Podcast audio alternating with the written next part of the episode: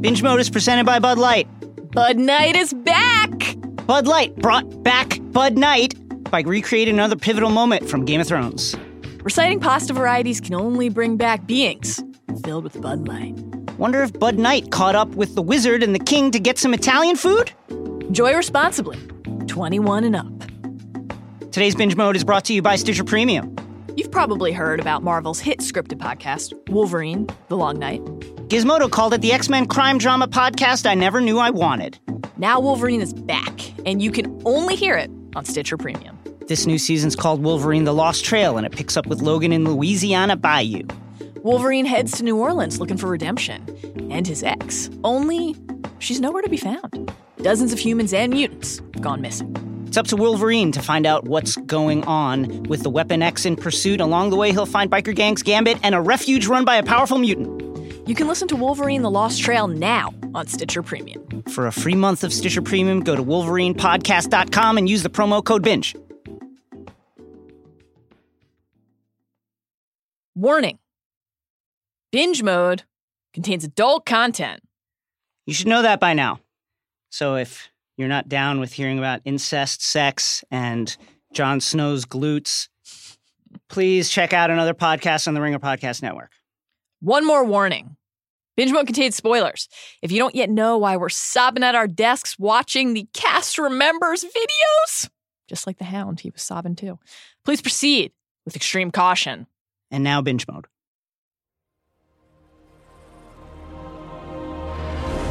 They're coming. Our enemy doesn't tire, doesn't stop, doesn't feel.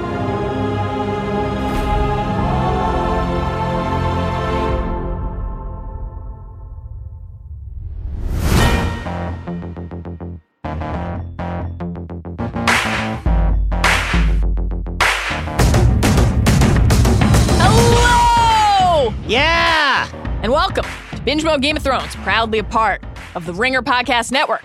I'm Mallory Rubin, executive editor of TheRinger.com. What a great website. Joining me today, now that he's finished writing spec scripts for the Game of Thrones spin offs SNL floated this past weekend, it's Ringer Senior Creative and your maester, Jason Concepcion. Mal, two more sleeps until season 8 premiere, but binge mode Game of Thrones is already here. Whether or not you've sailed the narrow sea of content with us during our original 67 episode run, we're thrilled that you're here now, and we hope that you subscribe to this podcast on Apple Podcasts, Stitcher, Spotify, or wherever you get your podcasts. Please rate and review a seven pointed star for reading, five stars for binge mode reviews. Please also follow us on Twitter and Instagram at binge underscore mode, aka the underscore, and join our Facebook group, which is just for binge mode fans. And please, please check out theringer.com slash shop to check out our brand new binge mode merch including Not Even a Maester tees, Protect Ghost, and Knights of Summer tees, binge logo dad hats and tees, and a new crew neck sweatshirt. Whoa! Last time on Binge Mode, we fielded your Raven Scrolls on another edition of Ask the Underscore, and today we're gearing up for Sunday's season 8 premiere by diving into our seven biggest questions heading into the final season. We, like you, have a million questions, but these are the ones that are dominating our hearts and minds and souls the most in these precious final moments before we get clarity. If you're eager to explore even more questions, please check out the awesome Loose Ends series on theringer.com. And be sure to head to the Binge Mode social feeds and the Ringer's YouTube channel to check out our Path to the Throne explainer videos on the Starks, the Targaryens, the Lannisters, and the field. And check out our daily countdown of the top 25 moments in Game of Thrones history. And please, drum roll. Listen to the Pre-Capables Game of Thrones on the Ringers Recapables feed, co hosted by another drum roll, please. Our very own Zach Kram and Riley McAtee. They will be previewing the upcoming episode for you every Friday. And a reminder on Sunday night, we will be with you live exclusively on Twitter right after the episode, along with Chris Ryan, protector of the Watches realm. Right now, though, grab some sour goat's milk and light a comforting and life sustaining fire because it's time to head to the Sept to bathe in the light of the seven.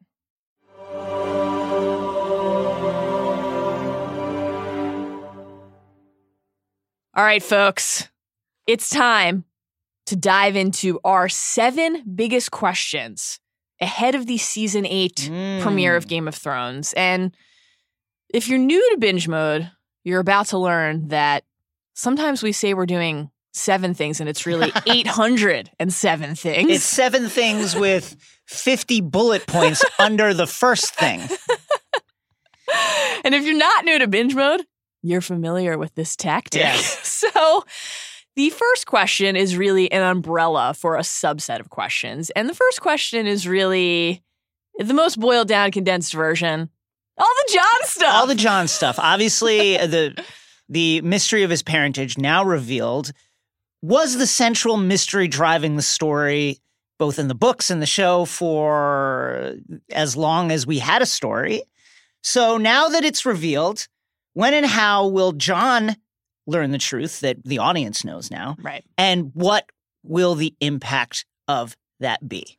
I think that we have to consider the fact that there might actually still be multiple phases of the reveal 100%. coming. So if we look back at how the Tower of Joy information and Jon's parentage reveal has been parceled out to us as viewers, it's been the central question since the story began. Obviously, the way that Ned and Jon parted with Ned's promise to tell Jon about his mother when they met again. And of course, them not meeting again Yeah. because Ned died. And we get to Tower of Joy for the first time Yes. early in season six. And we're like, oh my God, it's happening. And then it doesn't actually happen until the season six finale. And it's the best moment in the history of the show. But even then, there's more information that doesn't come to us until the season seven finale, which is when we finally learn that there was an annulment for Rhaegar and Elia and a marriage for Rhaegar and. Lyanna. Prince Prince Raga. Raga. And of course, that Jon's true name is Aegon Targaryen. So it seems reasonable on the one hand to deduce that similar pacing Yeah. could apply to Jon and the rest of the realm learning. The very obvious flip side to that is we only have six episodes of Game of Thrones left. So perhaps it will be something where Sam and Bran, one, the other, both tell Jon fairly quickly upon his return to Winterfell because we know that's their intention. That's how they end their exchange in season seven finale. We, he has to know, we have to tell him. Right. But is Jon, who, as we will get to later, has yet to broadcast the information about his resurrection across the realm, going to immediately share this information No, with he's everyone? going to need to process. Probably this. not. Yeah.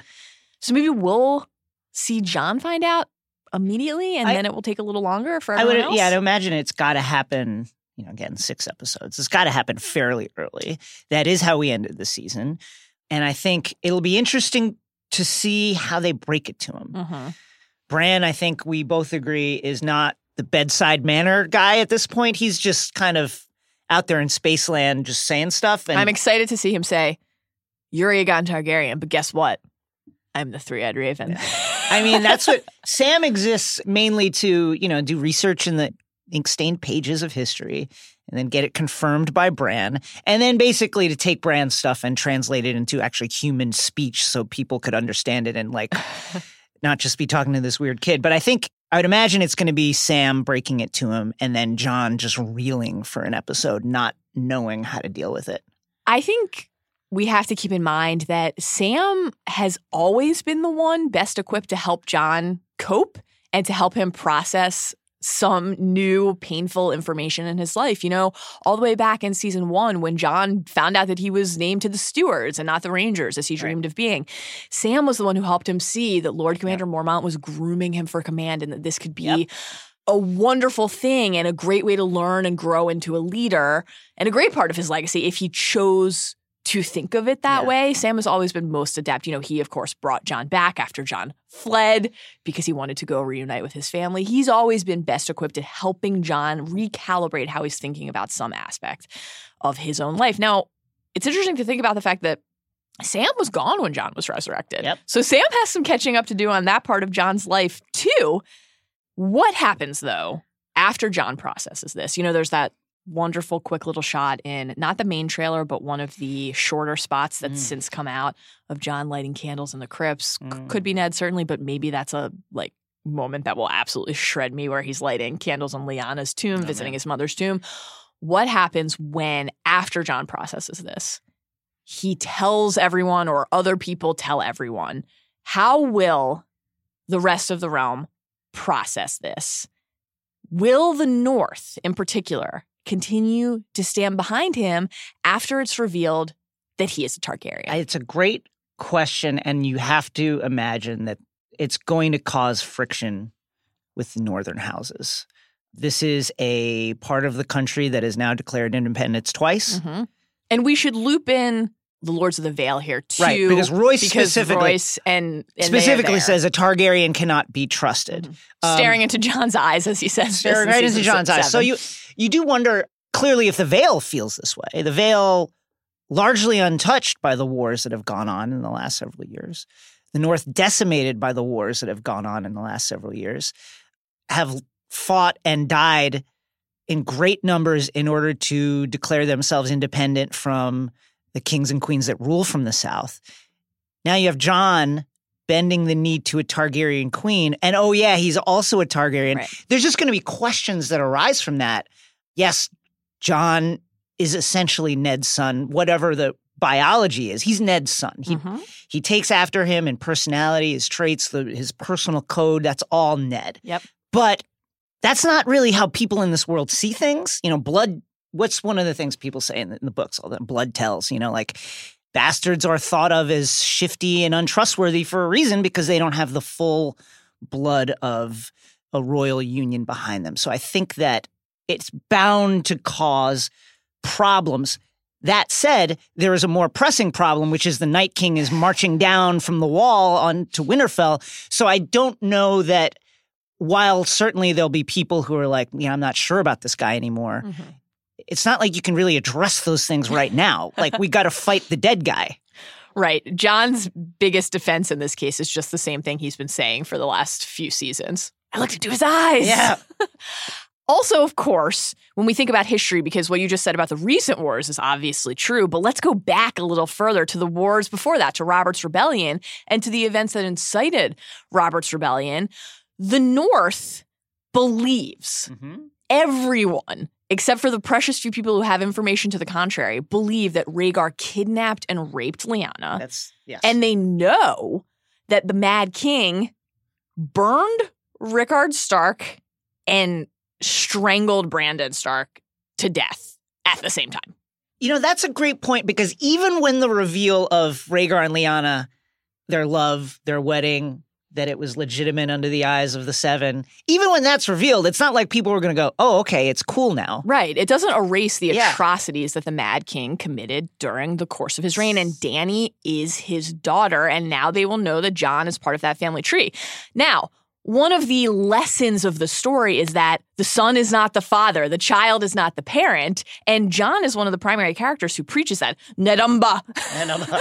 But not everybody is as open minded and progressive as Jon is in that sense. So, will he and others be able to get other people to think that way to be determined? There's a lot of history there working against them. And House Stark and the Lords of the Vale through Jon Arryn were at the heart, along with Robert and the Baratheons, of course, of Robert's rebellion. They waged the war to bring down the Targaryen dynasty. yeah, I think that there's there's a world where if you're very paranoid, the argument to kind of foment negative opinion against Jon is not that hard to gin up. It's like, okay, so the Targaryens, the Mad King executed Lord Rickard and Brandon, and now his grandson is secretly going to rule the North. Not even secretly, now openly has attempted to mm-hmm. secretly rule the North and now is going to openly rule the North because his secret's been revealed to everyone.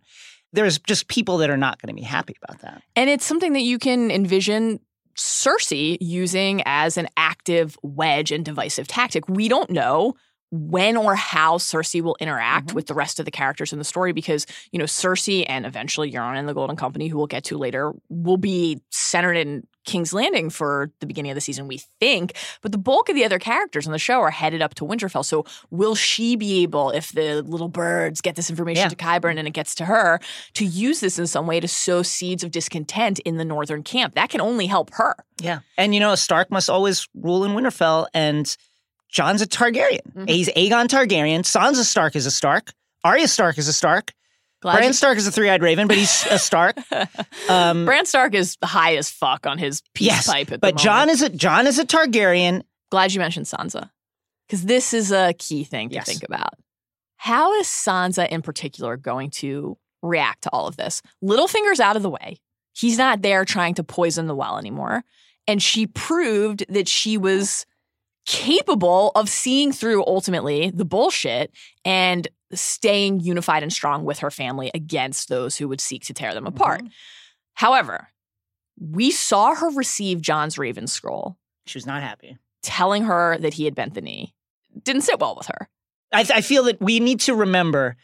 So right before the Battle of the Bastards, there is that parley between Jon and his top lieutenants and Ramsay and his top lieutenants, and they go back and forth, and then they ride away. And later in Jon's tent, Sansa's like, "I know him better than any of you. Right. No one asked me." Mm-hmm. Sansa at this point has proven that she is a skilled administrator Yep. and leader and a underratedly cunning strategist. Mm-hmm. And once again, Jon has gone off and done a thing that directly affects her. Right. Bent the knee without discussing it with her. Right. This is a huge decision, and he's not discussed it with her. There's just bound to be issues that arise, you know, mainly because of the fact that Jon doesn't let her into his decision making process, and he should. He needs to. This is why I'm very glad that Arya is there. because obviously the Arya Jon reunion is one of the most anticipated, maybe the most anticipated reunion of season eight. And we know that Arya will be Team Jon. We can't really say what role Bran will serve in all of this. I mean, we hear that voiceover line from him in the trailer about home, the Yeah. idea of home and returning home. And I think we and many people out there really, really, really want the four of them to stay strong and stay Mhm. together. I think the more interesting question than how Sansa or Royce or the Lords of the North or anyone else will process this information, even how Dany will process this information, because of course, from Dany's perspective, Jon has a better claim to the Iron Throne than her, and she Yeah. believes the Iron Throne is her birthright. Uh, That's going to be interesting. Yes. The, that- the most interesting thing to me, though, is Jon and his ability to process this and how he views himself after learning about this, because the story is ultimately about, among its most central themes, identity and the family you choose. We return to these ideas time and time and time Mhm. again. Jon grew up desperately wanting to be a Stark, Yeah. to really belong in Winterfell, to not have to sit separate from the, the head table at a feast, right? And he's not just going to say, oh, cool, Right. I'm a Targaryen. Great. First of all, he's going to feel unworthy of this, just as he has of his He may he may feel more than unworthy, just like absolutely wanting to reject this. Exactly. So that's another thing that we have to consider is how is he going to respond to this? It's just one more burden. Will he want to shoulder it? Will he be able to? He's probably going to say to Dany, "It's yours. Right. I don't want I'm it." good. And then the question is if he wants to stay in the North, is that even possible? If you're the savior, if you're the leader of humanity's charge against the crush of death, can you say, I lead you in this way, but not in this other? Yeah. You know, what will that look like? That's going to be one of the more interesting dynamics in season eight. But we've heard him say time and time again that he is fighting for the North. He is of the North. And that's why that exchange between Jon and Theon at the end of season seven was so crucial because. We don't really care about Theon. It was masquerading as a scene about Theon That's that was ultimately about Jon's identity and his ability to think this way, hopefully in the future when he says to Right. Theon, you know, you don't have to choose. You can be a Greyjoy and a Stark. Well, the same will apply to Jon. He doesn't have to choose. Just, He can be a Targaryen and a Stark. I just had a very not great idea. I really hope that the way that's brought back up isn't Theon, Theon saying it playing it back to Jon. That would be really tough. oh God. Hopefully, Theon will have drowned on his way to try to save Yara I by just then. really hope that that isn't the way that he gets his very, very good advice played back at him. I really hope that's not it. yeah, oh, that, That would, would be, be really tough. Tough.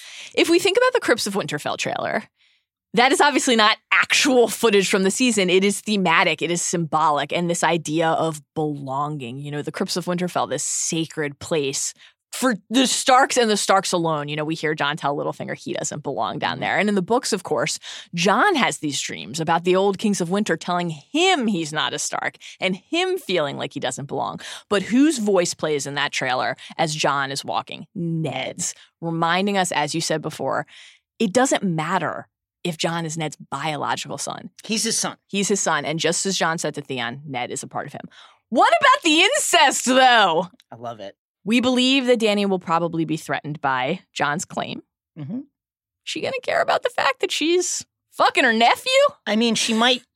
uh, she might care a little bit, but sh- again, she's a Targaryen. a touch of the incest. She's a Targaryen. This is kind of what they do for hundreds of years. They've Mhm. been marrying sister to brother, she grew up thinking in the books that, that she was gonna ne- yeah, aunt to marry nephew, Viserys. nephew to aunt. So yeah, I think this is for her. It's not going to matter that much. I think for him, it's going to be an issue. Yeah. It's going to be a weird one. Yeah. like this House Stark just fought a war, a devastating war, to eject the fruits of incest from the Iron Throne. Yeah. So tough look there for Johnny. Dany's not going to care. Can we spend just a second talking about the fact that Jon spent his entire life resisting the carnal urges? And then when he finally succumbed to the base pull of the human flesh, mm. he ended up fucking a wildling and then his aunt. Not exactly in line with the social norms of the realm. Yeah, with the wildling. and listen, Johnny is a great guy.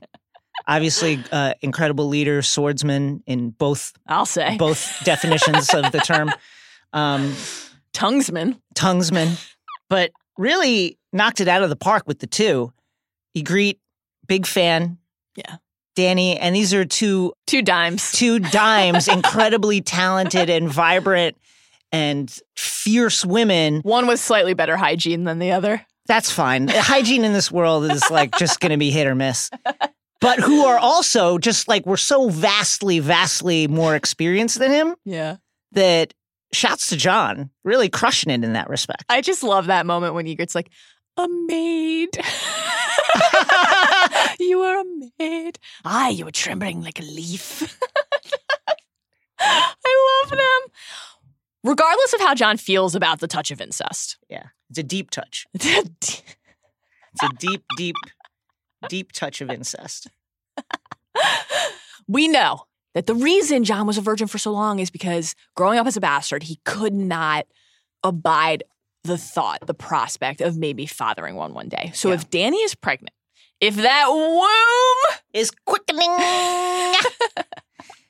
is quickening, Jon is going to want to be a father to that I agree. child. And beyond that, just the practicality of the relationship, their alliance makes sense. It makes a lot of sense. It makes a lot of sense. It made a lot. The reveal of Jon's parentage is going to complicate that significantly, but marrying the king of the north of a the vast northern part of the realm, which does not want to be part of the wider realm, marrying him to Dany, who wishes to Mhm. rule the entire realm, is just smart. Now, Mhm. obviously, yes, the reveal is going to complicate things. I'll just say to go back to what you said about practicality and Jon not wanting to father bastards. Why would, did he never learn to pull out? Mm. Just pull out.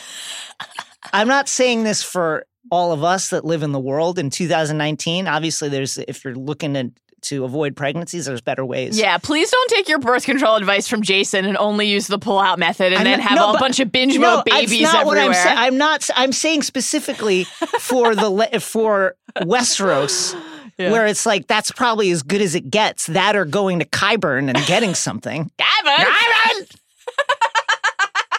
getting moon tea from Qyburn. I'm just saying, like Jon, you don't need to be blasting up inside Oh my god. Ygritte all the time, and Dany. If you're worried about, it. I'm just saying if you're worried about it. Listen, when Sam said you didn't know where to put it, like, and Maybe- Ygritte says you know a great- nothing, Jon Snow. It's a great so- point. Maybe he doesn't understand like how it works. It's not, but it's not like fucking rocket science shit. Anyway,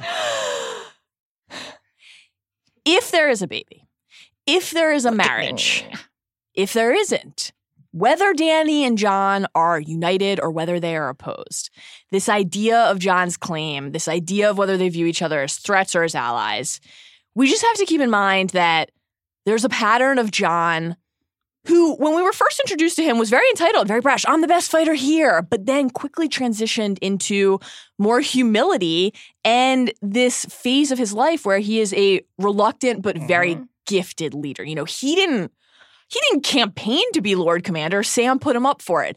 He didn't want to go reclaim Winterfell. Sansa had to Yes, beg point. him. He didn't ask to be king in the north. The lords raised him to that standing, but every time that's happened, he has gone on to rule with honor and grace and to give it not only his all, but so much of himself and so much of his conviction that it literally got him killed at one point. That's how determined he was to take his position as Lord Commander seriously. Well, realms of men can't let them be meat for the army either. Got to protect them all. Yes. So he may not want it, but if it is given to him, if other people ask him, if it is what's necessary to preserve the realm and life, he will answer the call. Speaking of life, Yes, this is a great one. when and how will the realm learn the truth of his resurrection and the Night's Watch exit? Why aren't more people asking how the former Lord Commander just left the Night's Watch? Because if you don't know the specifics, to you that has to look like one thing and one thing only desertion. And yet, the only person who's made the desertion claim and thrown that Jon's way was Ramsay. And we should say, by the way, a lot of these topics are things you can read about in depth in the Loose Mhm. Ends series Hello. on the Ringer. Yeah. We'll plug great, there. Great, great, great series. Yeah, I think that one of the things, many things that I really love about the book, about the way George Martin builds a world, a really breathing, vibrant, pulsating Mhm. world, hello, Pulsating. Is the way that word of mouth travels in that world. You know, people, rumors and gossip and Mhm. You know, it's like this vast game of telephone. People hear things and it changes as the information moves across the realm. This was one of the reasons that you, we were so outraged by the whole Sansa Arya scroll rift in Thank you. season seven Yes. because your point was people would have known, have that she that she had sent it and that of course she had been forced to. One of the reveals in that moment, right before uh, Arya slits Littlefinger's throat, is Bran saying, "You held a knife to our father's throat and said, I told you not to trust me." Mhm. No one needs Bran to do that. There were hundreds of people probably in the throne room when that happened. Right. All of them who would have left that room and been like, "Honey, you're not going to believe what happened at the throne room today." Littlefinger held a knife to Ned Stark's fucking throat. Yeah. Definitely a trending topic on Westerosi Twitter. It would have it would have just gone everywhere. And same thing here with Jon's resurrection. People would have been like, "Yeah, he came back from the dead." That would have that news Yeah. would be spreading like wildfire. And along with that news, if people don't believe that particular rumor, Mhm. because you'd be like, "Oh, bullshit." Maybe Right. he was injured very badly, but give me a fucking break. Right. You'd at least people would at least be asking the question: Wait, how did he? How is he not the Lord Commander anymore? Right. That would be everywhere. And the fact that people are not doing that is Very strange. super strange. Very strange. Why is Sam not? You know, like Sam's first question needs to be like, "Wait, why are you not Lord Commander right now?" I have two thoughts on this. One, I wonder if the cover that allows them to basically not address this will just be that everyone has fled the wall now. Yeah. Though, two, I wonder if the way it could be raised is if Royce or others, I like to think that Our Lady Lyanna Mormont will stay loyal no matter what, but Glover, who knows? If someone in the process of hearing about the Targaryen lineage and Jon bending the knee is questioning his oaths, maybe they bring it up then. Well, Yeah. your word as Lord Commander meant nothing. Right, and then he. What can your word as King of the North mean? Now, obviously, that wouldn't be a fair assessment by the letter of the words of the pledge of the oath. He did give his life to the Night's Watch, thus absolving him and freeing him. That's a little scary to think about, actually. It's interesting to me too that Bran hasn't seen it or felt it or caught any wind of it yet. Mm-hmm. But yeah, this this resurrection reveal, it's wild that more people aren't talking about it, and it's. Remember the reaction when Jon walks out of the room supported Oh, yeah. by Davos? People were just like, "They think you're a." Remember Tormund? They think you're a god. Yes. I Pecker mean, that small. Pecker that small. but I mean, this is legitimately amazing stuff, and it's wild that people are not. Talking Yeah, the thing is, there are two potential ways when this surfaces, and it's reasonable to assume we have to assume that it will because the other thing is we know that Dany's onto this because Davos, in his very delayed hype man introduction, after, you know, we got all of Dany's titles, titles, titles, and then Davos was like, this is Jon. And then eventually started stumping for him and got to the point where he was about to say that he gave his life. And then Jon gives him the look, stop short. And later, Dany says to Tyrion, Hey, did you catch that? Yeah. And then she sees the scar, the huge, very poorly healed scar right over his heart. So she's onto this. It's a great point because what would what would Dany do if something similar had happened to her? She would be uh, Oh the mother of dragons, the Khaleesi of the Great Grass Sea, the unkillable, the unburned, like Yeah. the immortal. Oh, absolutely. She would add that to the titles, titles, titles. Absolutely. And that would be part of her CV. Now, of course, Dany emerging unburnt from the fire, not only Drogo's funeral pyre with the dragons, but then again in Showland from Vaes Dothrak after she burned it in season six, that's rebirth imagery for her as well. So this is, in theory, just one more thing for them to bond over, though it could also, again, position Jon as a threat because. To your point about that Tormund quote about the members of the Night's Watch thinking Jon was some kind of god, there are two ways people in the realm can process this. That's smart. One, people will view him as a godlike figure. Or two, they might be afraid of him and they might not trust him. This is where it's worth remembering how someone like Varys spoke about Melisandre and that there could be nothing more dangerous than Stannis with a person like Melisandre by his side getting the Iron Throne. Well, who brought Jon back? Yeah. Melisandre. So it could go that way too. Yeah. But this is our last little Jon item here. Uh, this is an easy one. Will anybody give a shit about any of this other stuff when they're enraptured watching Jon ride a dragon? Because It's a lot. I mean, it's, It's a, a lock. lock. It's a lock, lock, lock. It almost feels weird to bring it up because I think all of us, you, me, everyone who watches this show is like, oh yeah, he's gonna ride the dragon. He's gonna ride Rhaegal. Like it's gonna happen. I mean, he's ridden the dragon in in a certain sense. Hello. But um bum. But um, but and unlike Jorah is not too tired and old to ride the dragon, getting bucked off the dragon. It really stood out to me on the rewatch the tragedy of Daario telling Jorah he's too old to ride the dragon and then Jorah basically falling off the dragon. Very tough for my guy. Yeah, he's gonna he's gonna ride it. That's a lock. Drogon gives him the sniff test of approval in season seven on Dragonstone. We called that, by the way. And of course, now the Viserion is with the Night King, who is the who is the other dragon with Dany? Rhaegal, Mhm. named after Rhaegar, Jon's father. I mean, this is just it's too perfect. And then the question becomes because I think we we all agree that this is a lock. What is the result of this? Is it just going to be a ride in the air with his new boo? Are they going to go scouting for something? Will the dragons allow them to escape if the Battle of Winterfell Well, he's got to practice. goes He's got. poorly? I, I I would assume whenever the first thing happens, there's going to be some practicing. Will he and the Night King do battle in the air? Yeah. Can't wait to find out. All right. Speaking of the Night King, number two. Dun dun dun. 'Cause, folks, that was all number one. All the White Walker stuff. First, what do the White Walkers really want? We are 67 episodes into Game of Thrones, and we do not have an answer for this question. Well, I've got some bad news for everyone. We're not going to get it. We're not. I don't think we're going to get it. Based on so Zach Kram wrote a great piece about this very thing. What does the Night King want? You find that on the ringer.com, a great website.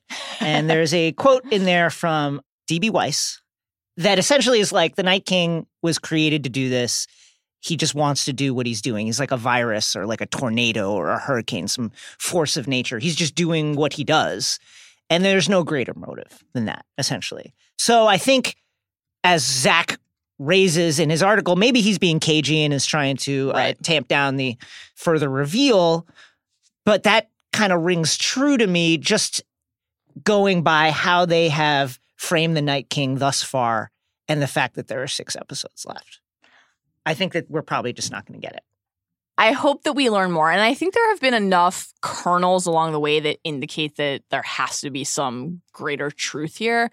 You know, first of all, we know because through Bran, Mhm. we saw this, that the Night King was a first man and that the Children of the Forest created the White Walkers is a classic fantasy idea, right? Sci fi idea. Classic, classic idea. You ultimately are the vehicle of your own destruction. You you bring something into the world and then it undoes you. Well, humans have motives. Is Mhm. that humanity still inside of the Night King? Is it inside of those that he then turns?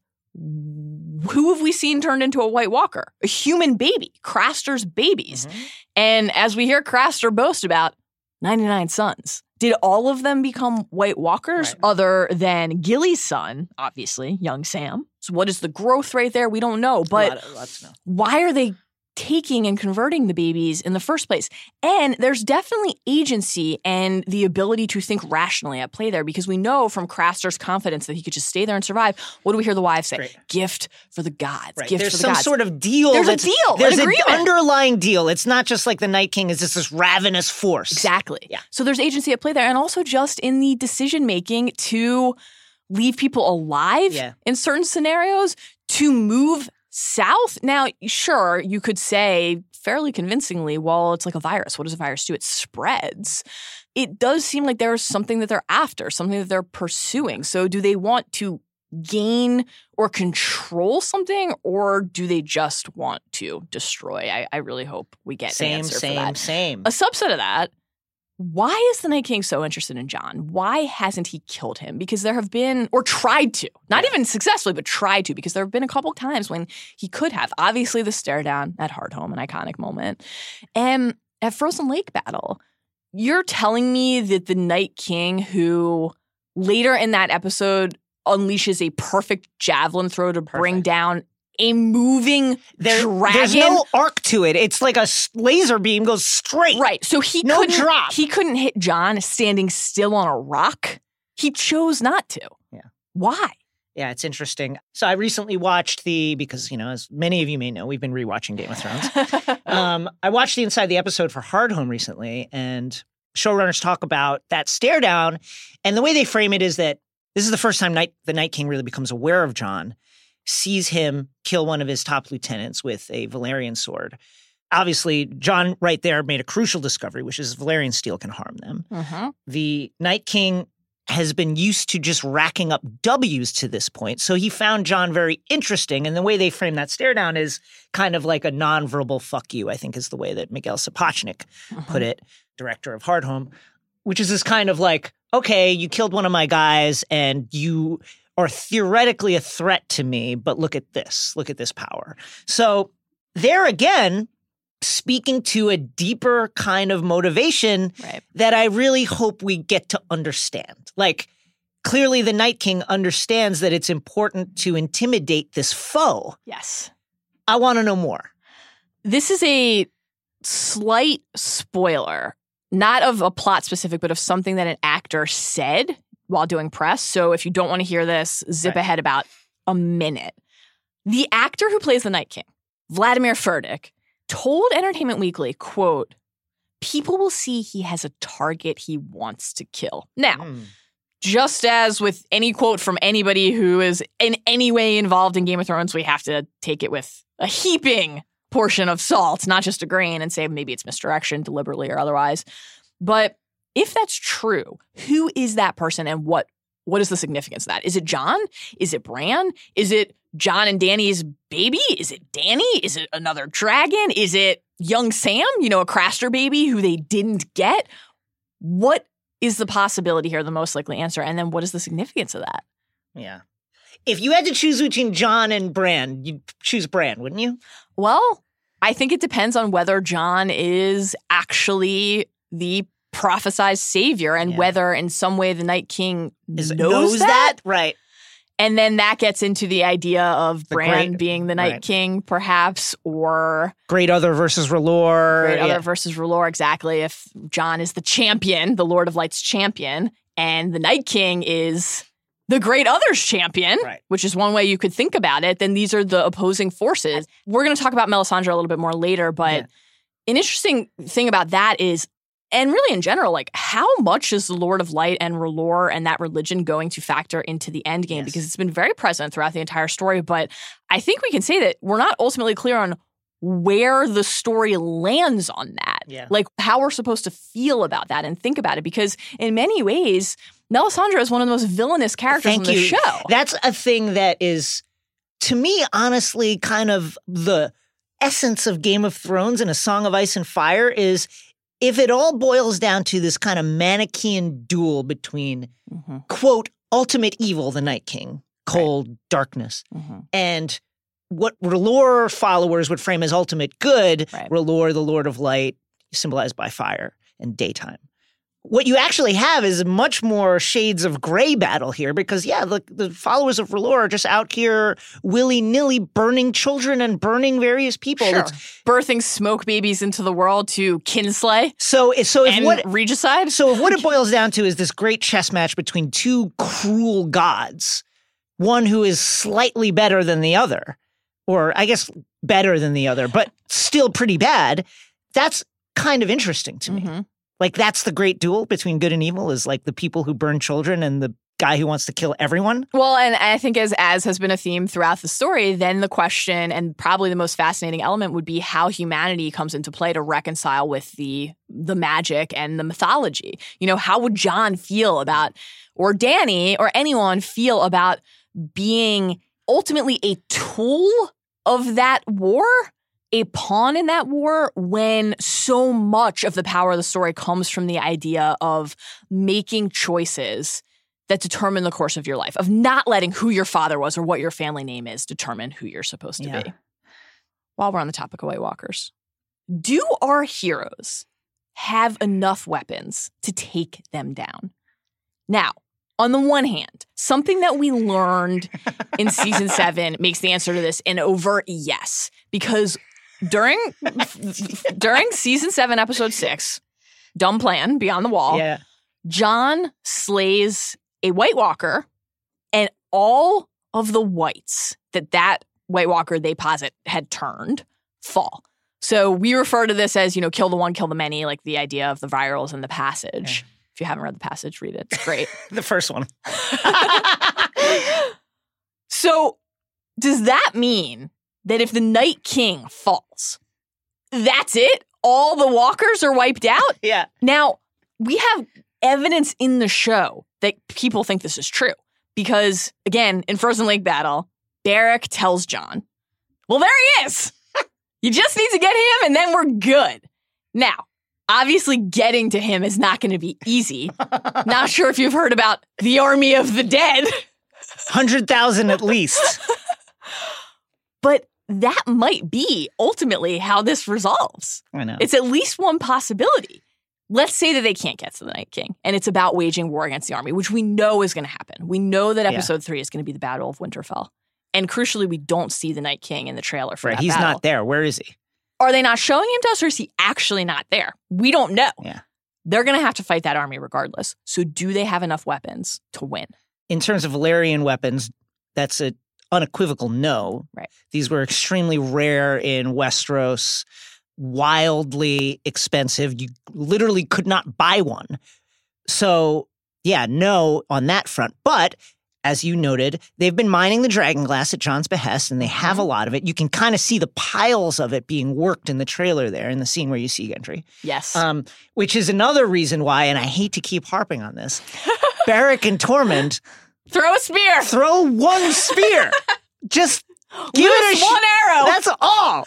give it a shot. You could have ended this thing. Imagine if you get lucky on a full court heave and end the thing.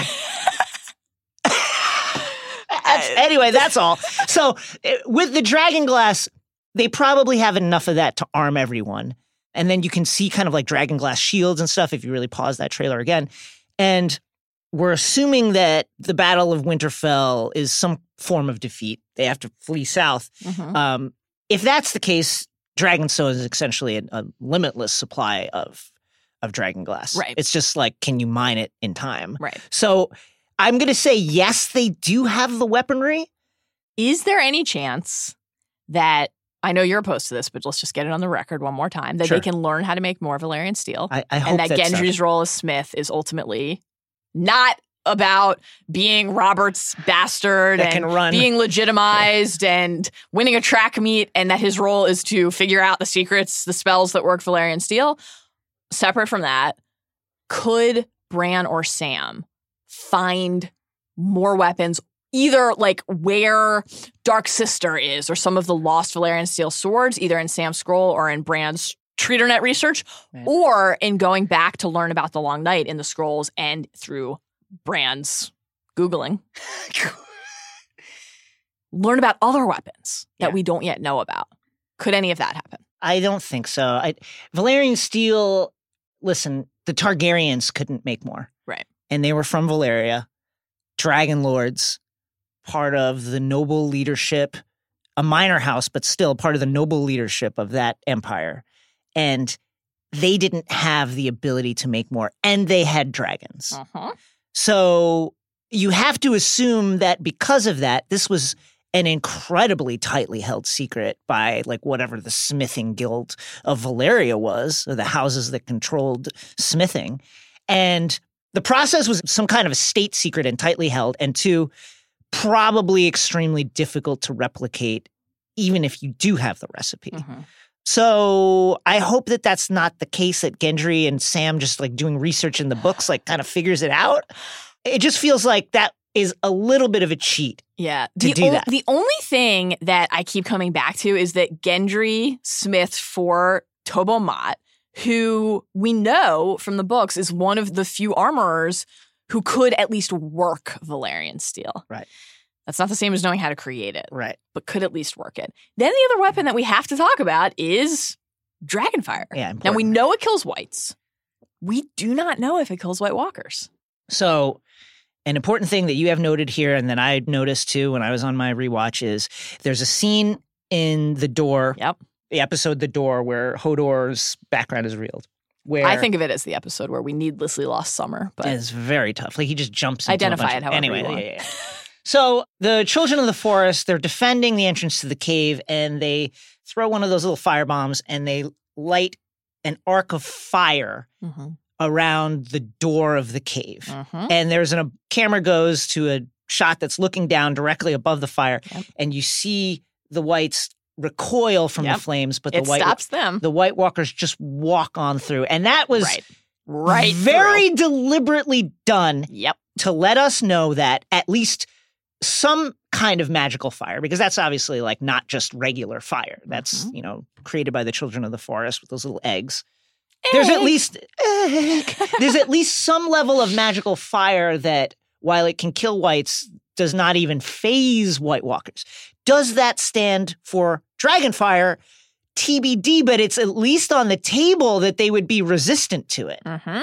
And we also have to wonder what's going to happen if Viserion's flames meet Drogon or Rhaegal's flames. And speaking of Viserion, just want to spend 30 seconds here on another White Walker centric question that candidly had never occurred to me until about three weeks ago, and now I can't stop thinking about, even though you keep telling me that I'm wrong. Uh, no, I don't. Well, I just okay. I disagree with it.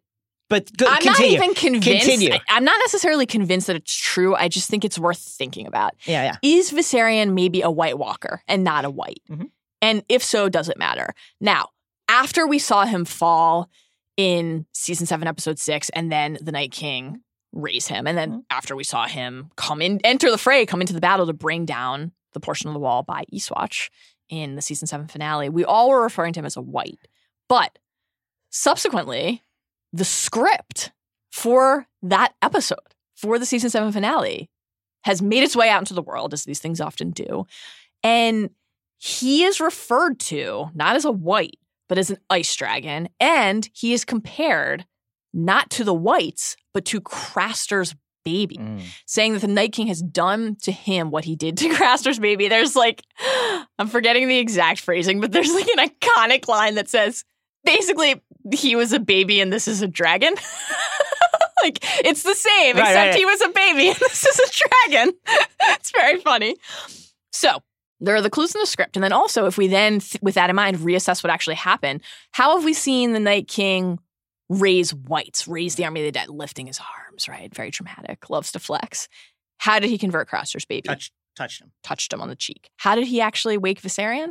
Touched him, Touched him him. on the nose. What do his eyes look like? They're that vibrant, fiery blue. They're not that milky, pale blue that we see on whites.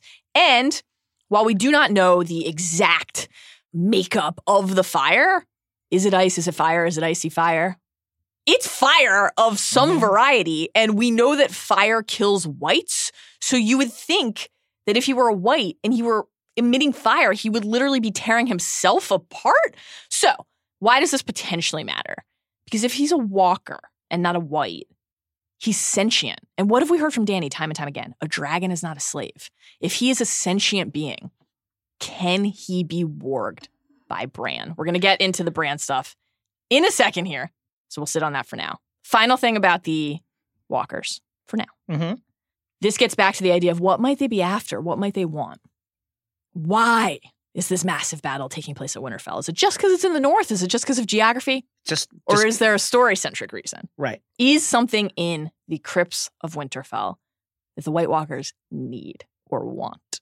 I'm gonna say I hope so, and I think so. Okay. I think certainly the crypts have always been central to this story.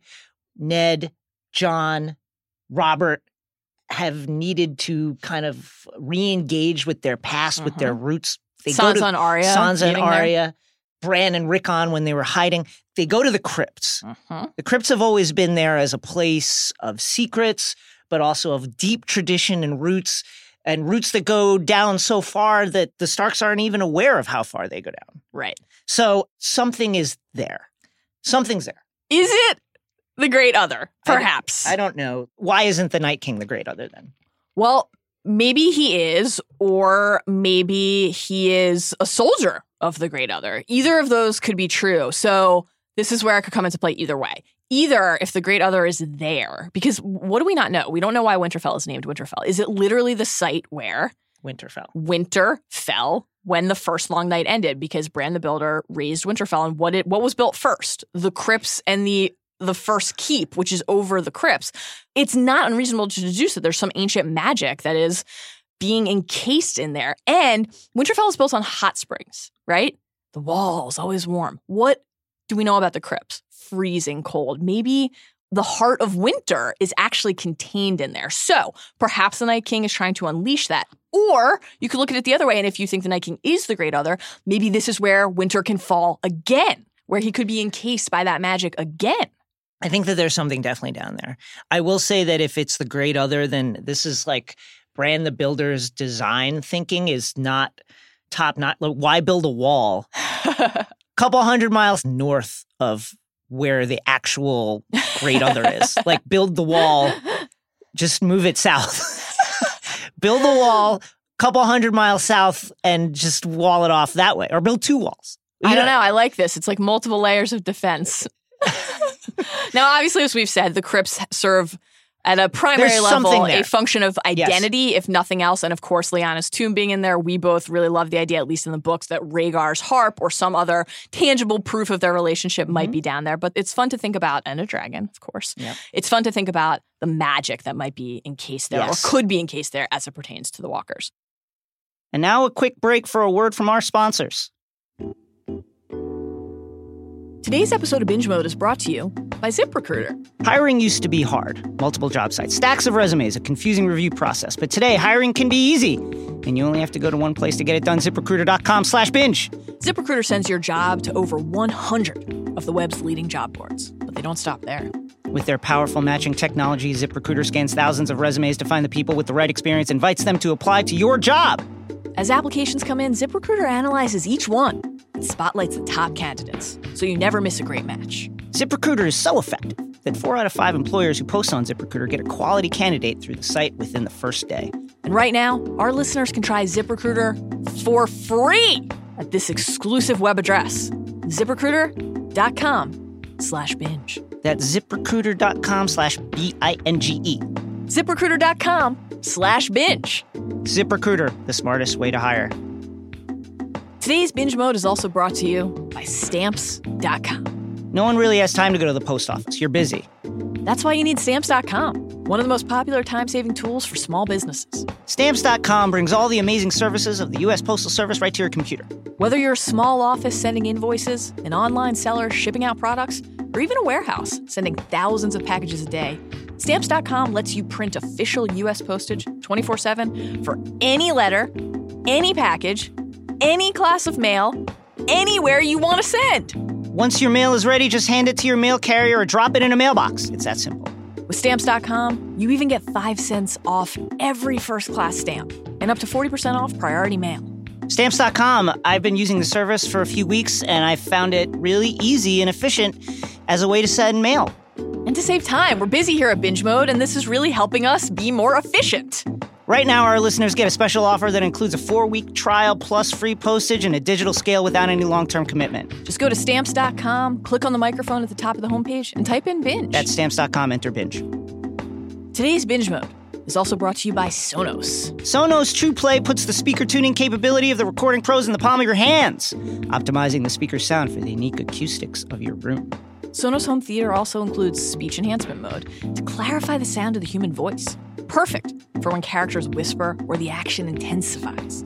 Simply turn it on in the Sonos app and never miss a minute of the story. Sonos works with all your streaming services and is easy to control with the Sonos app, your TV remote, AirPlay 2, your voice, and Amazon Alexa or the touch panel. Sonos speakers and components work seamlessly together, making it easy to customize your sound system and expand when you're ready. Simply connect Sonos over Wi Fi and enjoy listening in every room. When we're doing binge mode, when we're doing Talk to Thrones, Ask the Maester, anything, we have to be able to hang on every word. And sometimes these characters do whisper. A lot of accents, a lot of people talking over each other, yelling, cursing. We got to be able to hear it all, and Sonos helps us do that. The subwoofer makes the dragon sounds absolutely incredible, shakes the living room.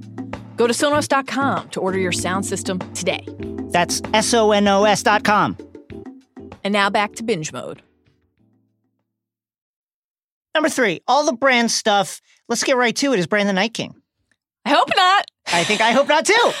It does seem like a lot of evidence is pointing toward the answer to that being yes. I think Or- we've both been keeping it in mind during our most recent rewatch. And boy, it, it's compelling. There's a relationship there at the very least. Yes. How is it that the Night King is able to see Bran when Bran is capitalizes on the then three-eyed raven taking a nap and goes unattended into the roots of the weirwood network and the night king sees him and then touches him and Yeah. marks him and is then through that connection able to enter the three-eyed raven's cave at last we don't have an explanation yet for how that happened. Could it be because they are one and the same and he is seeing himself? Because that has happened and thus can happen?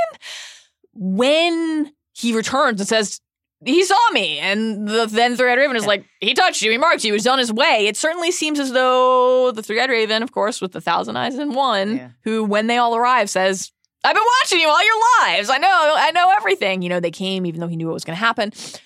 He's been expecting this. And in those final precious moments, what does he choose to show Bran? Great Bran point. making Hodor these moments that all connect to who Bran is, what his power is, and to who John is. Here's a thing that I've been really struggling with the whole and to the Night King's Bran. creation. Right. Here's a part of this that I've really been struggling with, especially on my rewatch. What does the three-eyed raven do? What's the job? Mhm. Right? Obviously, it's an important one, or Blood Raven, aka the Three Eyed Raven, would not have been so eager to earmark Bran from such an early age and call him north and have him take his place. What are you doing? What if it's something like Guardian of the fabric of reality? Mhm. So, say Bran affected the past at some point in the past. A Bran in some timeline did this thing, the Hodor thing.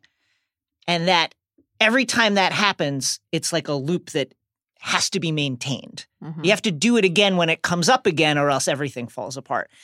What if it's something like that? The three eyed raven, the reason the three eyed raven's like, well, I got to take you back and we got to do this thing now is a core part of his job responsibility was to make sure that Bran did that again, or else some something bad happens. Like the timeline falls apart. The fabric of reality falls apart unless that particular thing happens again.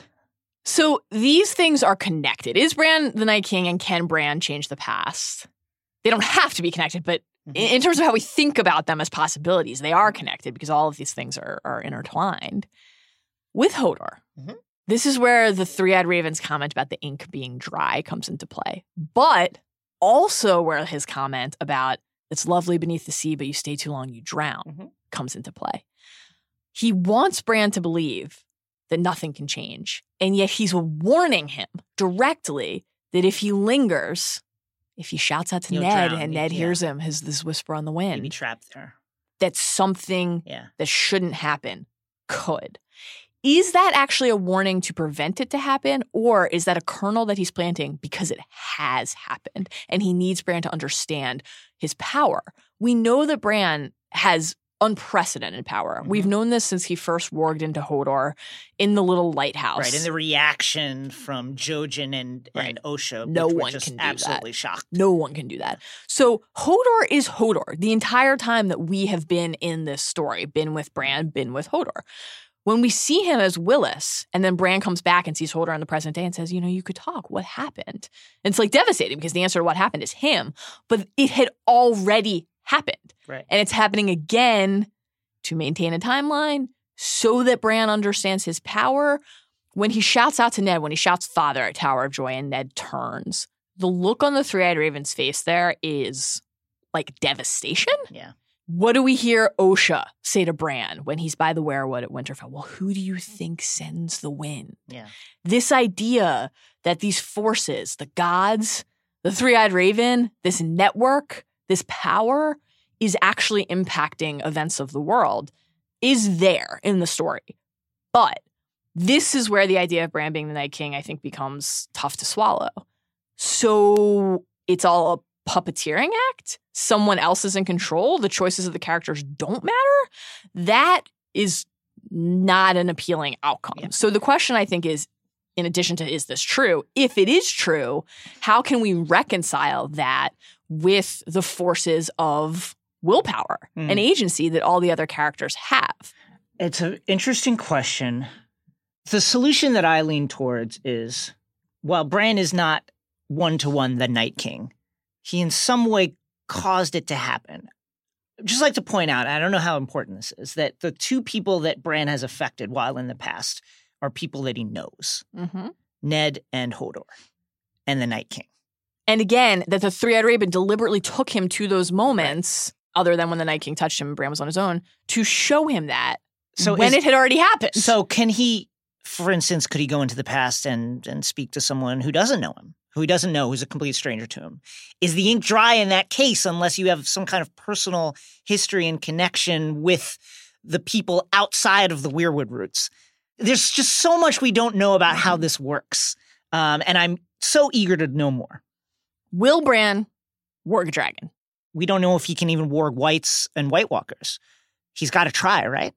It's one of the things that you will fly. Yes, you will. You fl- will fly. Well, he's flown already through the Sure. Ravens. Sure, but could So- this could this ultimately prophetic line still come into play where the dragons are concerned? Yeah.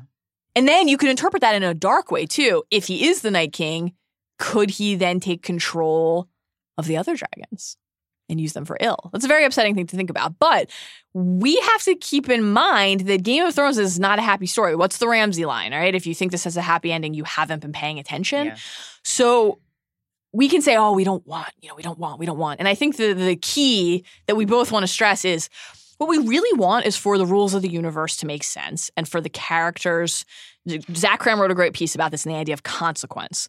That has always been the thing about Thrones that has really, other than just the sheer like heft and scope of the universe, separated it from so many other stories is characters reap what they sow consistently. That has to continue to be true in the end game. It can't just be Dany and Jon fall in love, have a baby, get married, rule, and fend off evil and usher in the new dawn, and everyone's happy. That's not what the story is. So if Bran is the Night King, again, hope this isn't true, but if he is, one of the ways that that could actually work quite effectively is the idea of Jon having to kill Bran Yeah. in order to defeat evil. That feels very Thronesian to me. Yeah. Man. I think it's notable that the Night King himself killed the three eyed raven. He didn't let one of his generals do it. They waited for him to show Mhm. up so that he could do it. And the Three Eyed Raven knew that was going to happen. Yeah. What What he if said it's time. so if the three eyed raven is some sort of guardian of the timeline or something like that, keeping everything stable? What if this is the ultimate way to kill humanity is to just like have the entire world fall apart, not just like reduce it to ice, but actually like dissolve it? Because the person making sure that all these weird little loops and details that have been established at some point outside of time in the past or wherever continue to happen is no longer there to do it. But do you think the show has laid any groundwork Zero. for yeah, being able to pull that off in It's six laid, it's laid zero, unfortunately. um, that said, it's not like the books have laid all that more. There Right. some, but like we haven't even seen whoever the King White Walker is. You Right. know what I mean? So like, So here's another thing that's interesting to think about. Just like the way you're describing the three eyed raven as, in essence, this guardian. And so much of what we understand about his relationship with Bran was basically just about training him up to replace him because he seemed to know that he was going to exit at this exact moment in time. Mm-hmm. What if there's something similar about the Night King? Like he needs a replacement too. interesting. I like that. Because I keep a thing I keep thinking about. I can't shake this. Of all the things I can't shake, I can't shake this. Every actor in the show talking about how the ending was something that no one has seen coming. And now, is that just bullshit? Probably. yeah. Like it's probably just posturing because they don't want to say like, well, yeah, oh, I've seen a lot of Reddit theories about the end of Game of Thrones. Everyone figured it out already. They're not going to say that. But like thinking about Jon in particular, what's an ending that we haven't foreseen for Jon? You know, we talk about him living, we talk about him dying, we talk about him ruling with grace, we talk about him ruling reluctantly, we talk about the prospect of him having to achieve victory by killing someone close to him. Could he Nissa Nissa Dany? I don't really think that in the year 2019 gonna- Game of Thrones can end with the white boy killing the I would- female heroine. and to go further, he's got the magic sword already. True. But what if he has to hand himself over to Winter in order like to that. save everyone else? This He idea of would gla- sacrifice. he'd gladly do it. he too. would. Think about it. He'd gladly do it. And finally, when we think about what Bran is going to be able to uncover, just as Bran, as a three-eyed raven now, regardless of the Night King connections, can he and Sam find more children of the forest? And if so, can the children of the forest unlock something crucial about how the long night ended the first time and what this version, Last Hero Redux, Last Hero 2.0, would have to do? Are there more children left? There have to be, right? And there's got to be somewhere hidden caves, somewhere maybe beyond the wall or on the Isle of Faces. Mhm. There has to be. That can't be all of them. It cannot be. It would be wild if they were introduced to the story on the show just to throw a few grenades. And that's it. Um, I can only imagine that there are more. All right, before we go on, let's quickly hit our custom segment sponsored by Oreo. Oreo has teamed up with Game of Thrones to create limited edition packaging and cookies embossed with the sigils of three remaining contending houses, as well as the symbol of the Night King. Oreo cookies are best enjoyed when dunked into milk. Who got dunked on this week? Well, as usual, heading into a new season of Game of Thrones, we're rewatching, Mhm. we're binging. Mm-hmm. Nothing but love for my guy Jorah Mormont, but Oh. Gets dunked on, dunked right into that friend zone. When they're coming back from sacking Yunkai, claiming Yunkai for Dany, and Jorah looks at her with such love in his eyes, what does she say? She asks about Daario. It's a tough look. He That got is- dunked on. that is a dunk. I've got one. How about Viserion getting javelined? My poor dude Very sad. got javelin by the Night King, got dunked on pretty hard, and then you know what? He got turned into a white dragon. Maybe a White Walker dragon too. Now he can blaze the path to more Oreo cookies. Thanks to Oreo and head to Oreo.com and pledge your fealty to the House or Night King of your choice. And tune into Game of Thrones on Sunday on HBO. Number four, you wrote about this today. Yeah. On the ringer.com, great website. Who's the prince that was promised? Who's Azor Ahai? Who's the last hero? Who's the stallion who mounts the world? And is anyone? Is it more than one person? I think that Is it no one? I think that the stallion who mounts the world, if that's anyone, it's Dany. She's already fulfilled part of that, which is she has become the great call. Right. Uniting, Uniting the Khalasar. uniting the Khalasar under one leader. She killed all the other leaders. Mhm. She is that person. Yes. That's Agreed. unequivocal at this point. So let's go Prince that was promised Azor. This is never spelled out, as I write in my piece, and as you can see for yourself when you read the books. This is never spelled out, but it is suggested that Azor Ahai was this original legendary hero who, with magic sword Lightbringer that he forged after many tries by plunging it into the chest of his wife, very tough, um, turning back the great other and ultimate evil all those years ago and that the prince that was promised is the reincarnation of this hero who will appear under a bleeding star, reborn amidst smoke and salt. Now, who do we think that is? The way prophecy plays out in Game of Thrones, it's a very Greek Mhm. tragedy kind of thing, Yep. very Oedipal, Yes. where it's like there's two ways to go about it. Either you kind of just live your life and the stars align, or the more dangerous version is a person with power attempting to either become the prophecy or avoid it just brings down tragedy and heartbreak and death upon Right. themselves. So Cersei trying to uh, avoid Maggie the Frog's Yes. prophecy for her entire life, thus fulfilling it, or Stannis Baratheon, right, Melisandre thinking and convincing Stannis that he was the prince Which- obviously disastrous results. which led to you know thousands of dead on the battlefield the death by burning of many many many people including his daughter so that's awful too um, and then another thing to point out that i think is important is that the last hero is different from these other three in that it's not a prediction it's a story about a thing that happened in the past that may or may not be accurate Mhm. and I think it is notable that both the Prince Who slash That Was Promised and the Last Hero stories both really seem to fit Jon. Yes. I think so. Bleeding Star, Mhm. uh, and I write about this in my piece, and this is not something that I figured out. It's this has been out there for a while, but so in the scene when the Tower of Joy, after Ned defeats the Sword of the Morning, Sir Arthur Dayne, and he bursts into the tower and he leans Dawn, Sir Arthur's fabled sword made from a meteorite, against the bed. What's on the pommel is an Mhm. inlay of the sun, Yep. Right next to the bloody sheets Mhm. um, of Lyanna's bed, a the bleeding bed of blood. the bed of blood, a bleeding star, reborn amidst smoke and salt. Who's in the room when Jon is resurrected? Melisandre, red priestess, worshiper of R'hllor, the fire god, smoke. Is she a ham? Is she a ham? And Sir Davos Seaworth, a notable captain, hmm salt from the seawater. Yep. I think you can make a compelling case that Oh yeah. Jon is the prince who was promised. And then I think if you go to the last hero, I'll just read what old Nan says. There's also just literally the fact that Lyanna's dying words to Ned are promise. Yeah, promise me. I mean, it's all right. As she hands him over. It's all right there. And then, well, the other thing I, I love about the way this story lays out prophecy, and George has done it, is that all this stuff just falls into place and it only makes sense in retrospect. It's not Mhm. anything you can chase. Then there's the last hero, and in Old Nan's words in uh, Game of Thrones, the first book in the series.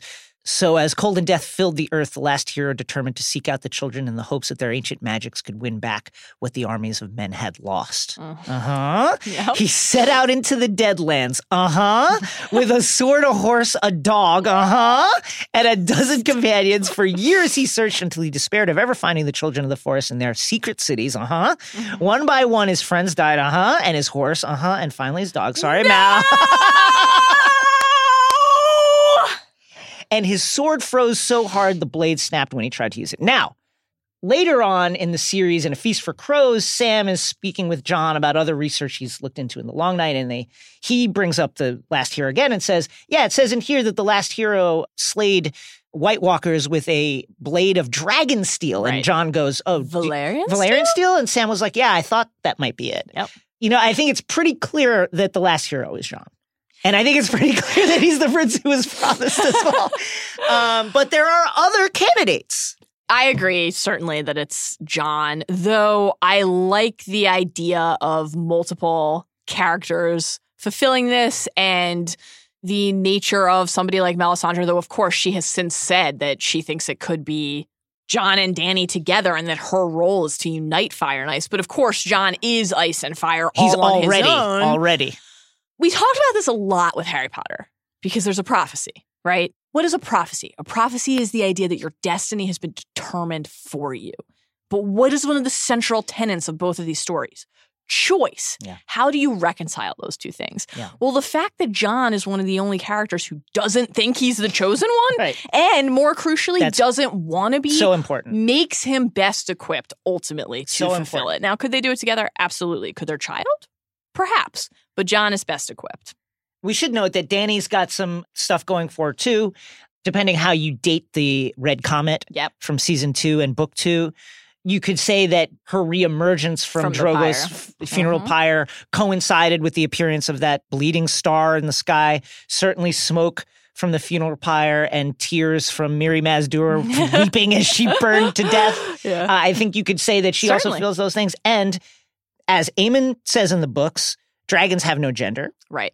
And then, as Miss Sandy says in the show, which is kind of the adapted version, the word for prince in Valyrian is genderless. So, Right. prince and princess, same word. Right. It's contextual.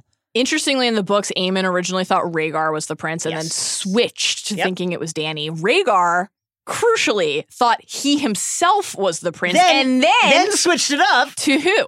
His son Aegon. Aegon. Well, The Aegon with Alaria. but guess who's also his son with Aegon? Elia, excuse me. Right. Jon. And we don't ultimately know why Rhaegar annulled his marriage with Elia and remarried with Lyanna. Were they truly in love? Yes. Elia could not have children anymore. Yeah. Right? So he needed maybe to produce another heir because he was determined to produce the prince. This is at least worth considering. Rhaegar would be one of those parents who got busted getting his kid into like a top university. listen, my uh, He's part of my- Operation Varsity Blues. A hundred percent. He's like, but listen, my son is the prince that was promised. we have to get him into a top top university. Oh man, incredible. I've always just been really torn on this because on the one hand, I am most invested in John as a character and I fully believe that he fulfills every requirement here, but I also think that one of the ideas of the story is that the prophecies are not actually meant to be interpreted the way that we think. And so the idea of Jon and Dany fulfilling this together is is also pretty compelling. You mentioned a word in High Valyrian that has maybe been mistranslated Bum bum bum. where gender is concerned. Right. It's time to talk about the Valonqar, which Cersei, after she hears this from Maggie the Frog, thinks means little brother, and maybe it does, maybe it doesn't. We're going to get into that.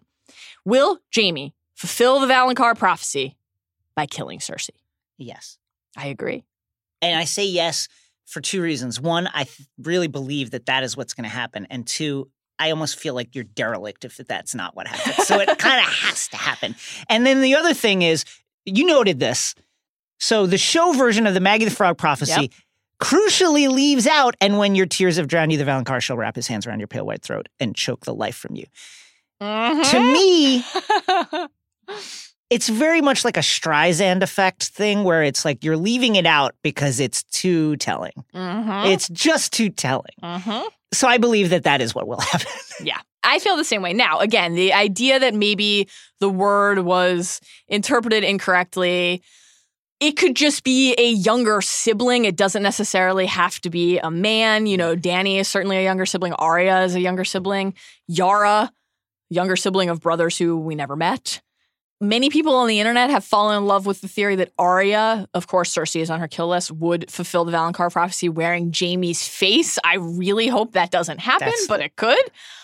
What will trigger Jaime? What will finally push him to do this? Obviously, they separated at long last in the season seven finale when Cersei revealed that the whole Euron display in the Dragon Pit was a premeditated farce and that he was not fleeing, but in fact going to Essos. And well done, I should add. Mhm, yeah, oh, great actor.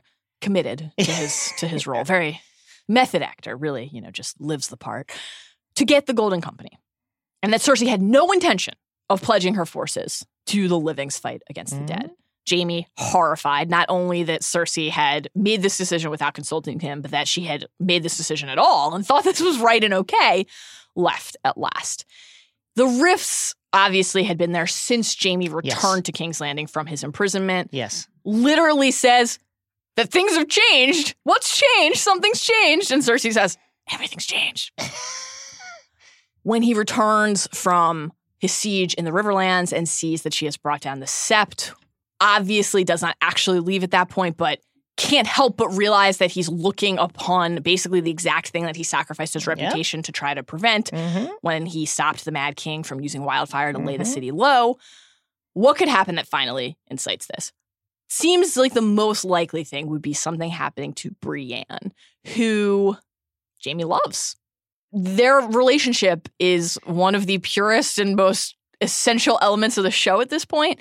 And if she falls at the Battle of Winterfell, and Jaime thinks that it's because there weren't enough troops there, that Cersei could have actually or, helped or this. because of some betrayal by Cersei. Yes. Or maybe she will actually send the Golden Company to attack a vulnerable force.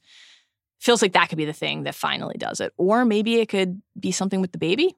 Yeah, he looked shocked when she revealed the child. Could it be that- Euron's child after all? I think it we're gonna get to the we're gonna get to the baby. I think it is. in, Finger a- in in a second bum, here. Let's let's let's talk about the baby. That's the next part. Yeah. How can Cersei be pregnant given Maggie's prophecy, which spells out the three children? Now, the show has already violated the tenets of that language because in season one, when Cersei is speaking to Kat after Bran's fall, Right. She talks about this black-haired beauty, this Right. first baby that first she and. Robert had that Died. died.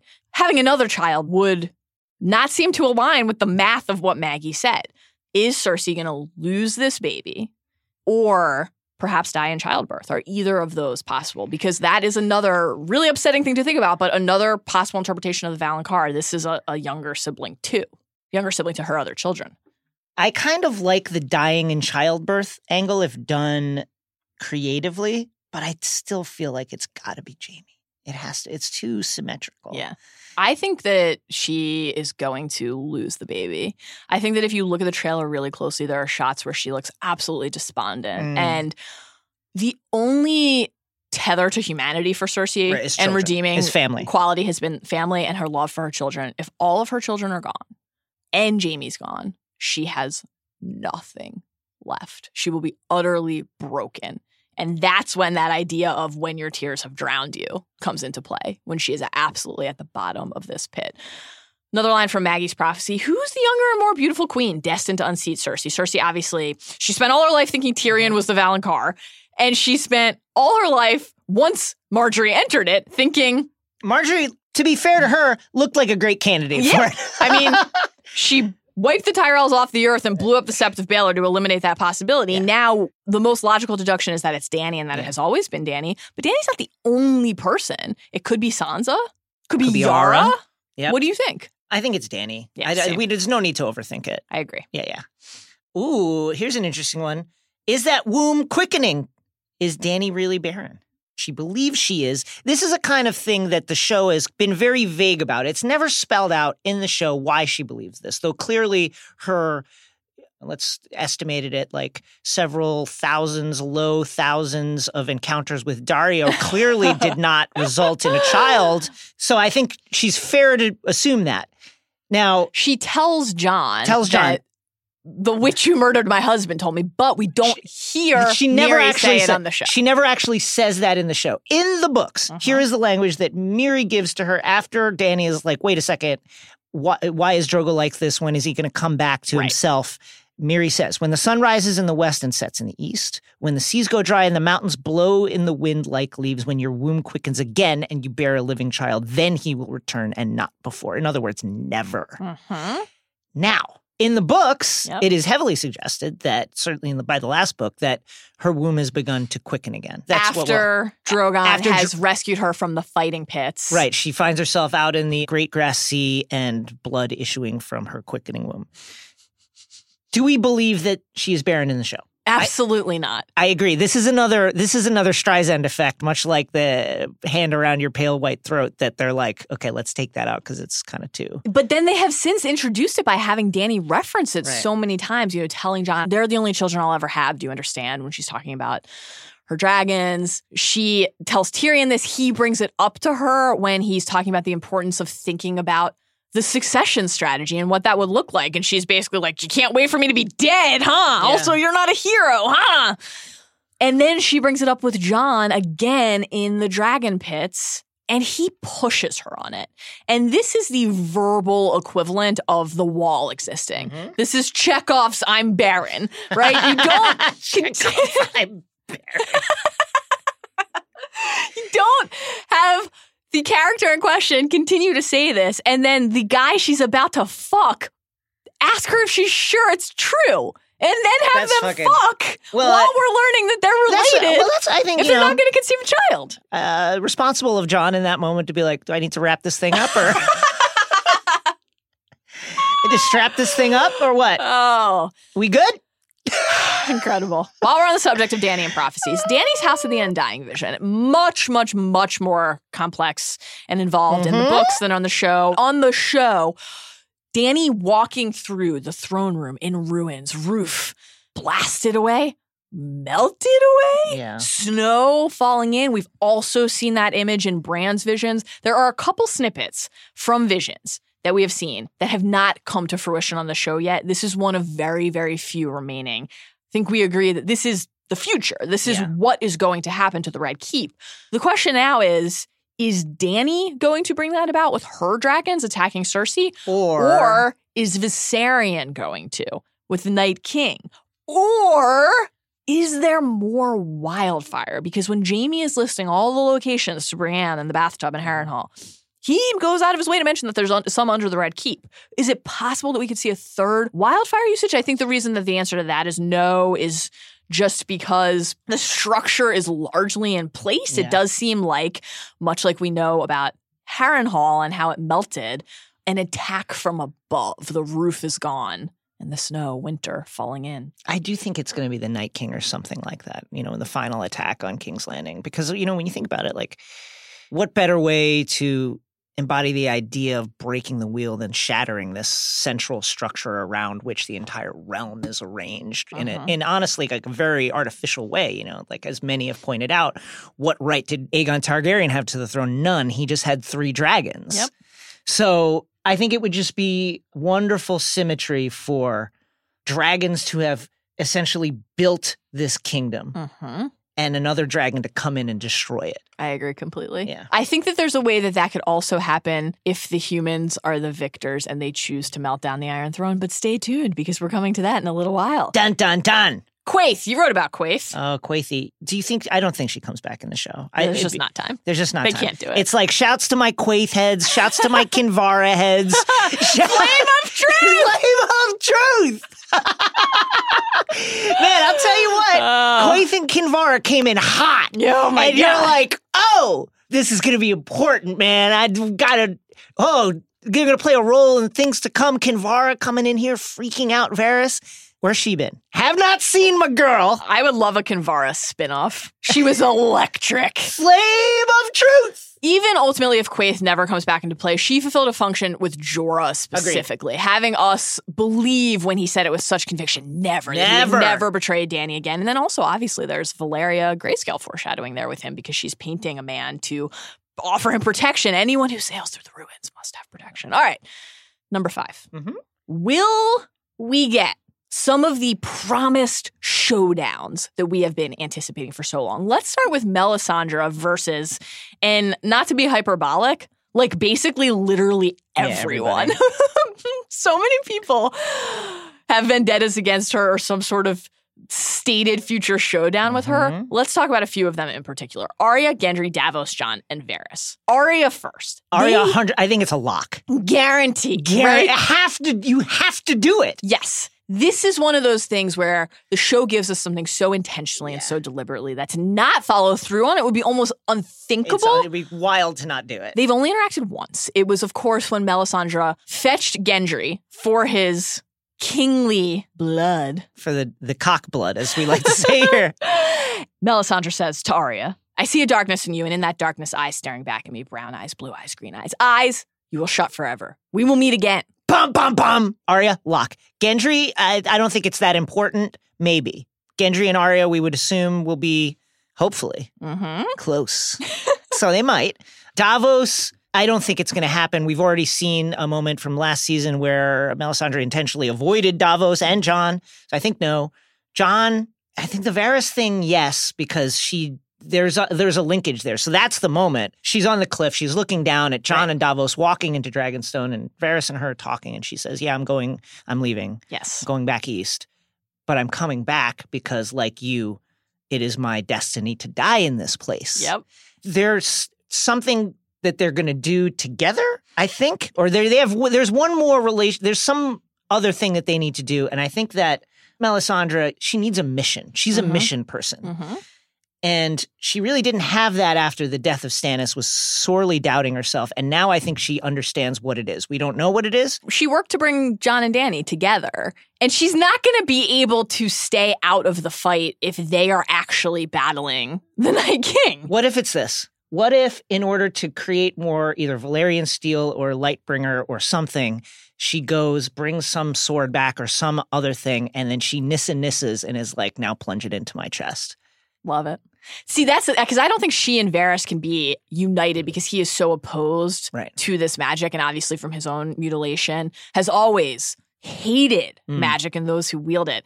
But if he got to take her out, I'm sure he'd be up for that. Yeah, I think that she's going to come back with like some secret that is integral to defeating the Night King. Her dying either because she has betrayed the cause once more with her vileness, or because she is fulfilling some sort of essential function to finally complete her mission and further her goal. And the Lord of Light's goal, that's that seems right. Next, Clegane Bowl. yeah, we don't even need to spend a lot of time. It's a lock. It's a lock. They have They- literally told they- us in the season seven finale Yes. that it's happening. He walked up to his brother and said, Remember me? And basically promised that they'd meet again. So we got that. Great. C, what role will the Golden Company play? This is uh, interesting. You go first because I have like a slightly deeper, perhaps tinfoil take on it. Okay.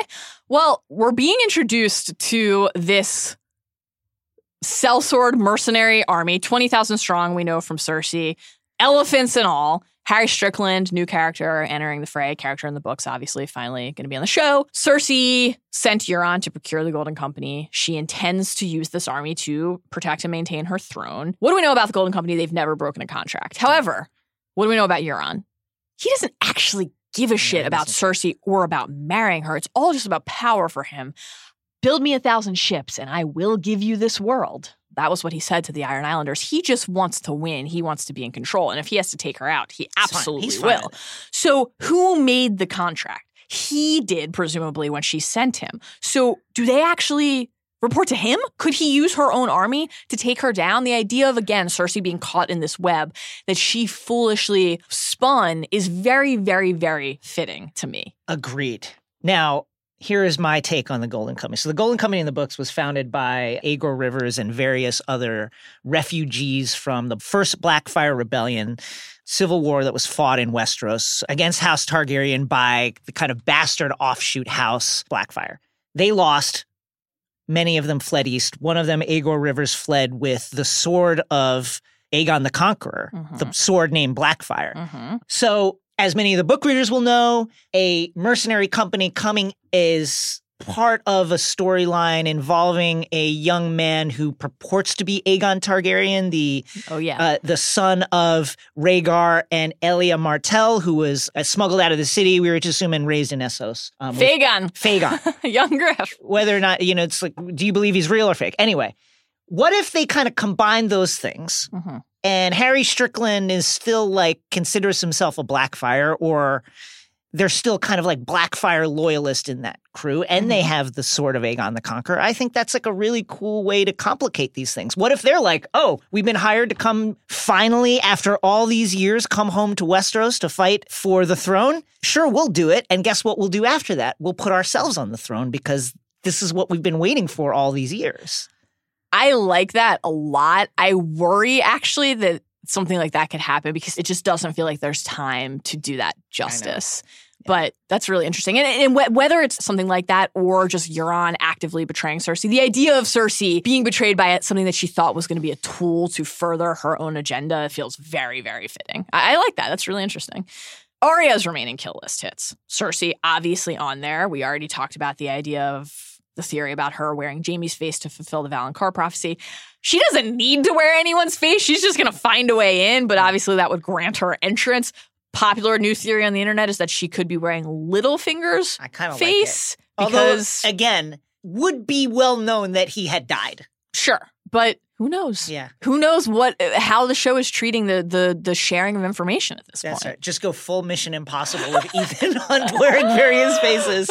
and then obviously the mountain remains on her list. She's not going to kill the Mountain. The Hound is. What if what if she teams up with her new buddy, the, the, the Hound, and helps him out? That would be great. They have that great little chat about how they both want to kill him. You know, when they're sitting by the fire way I back think that, when. I think the Hound's got to do it Solo. mostly on his own. yeah, Yeah. Sorry. She had the Hound, Melisandre Beric, and Ilyn Payne on her list at some point. Those are characters who were mm. still alive and were once on her list, but over the course of the show has removed them for one reason or another. So, all right. Speaking of the throne, number six, who will wind up on it? Is the whole hashtag for the throne marketing campaign a masterfully committed bit of misdirection? We did this Path to the Throne Mhm. explainer video series where we looked at House Stark, House Targaryen, House Lannister, the field, and we ended the field video with the idea of breaking the wheel and melting down that throne. And that's when you re- you know when you mentioned the dragons kind of undoing the thing that they had forged. I really like the idea, and we've seen this in the promotional Yes. art, the throne with the dragon's eyes of the dragons melting down the throne, the throne being removed from the equation. Committing to breaking the wheel at last. That could look like different things. It could be independent kingdoms.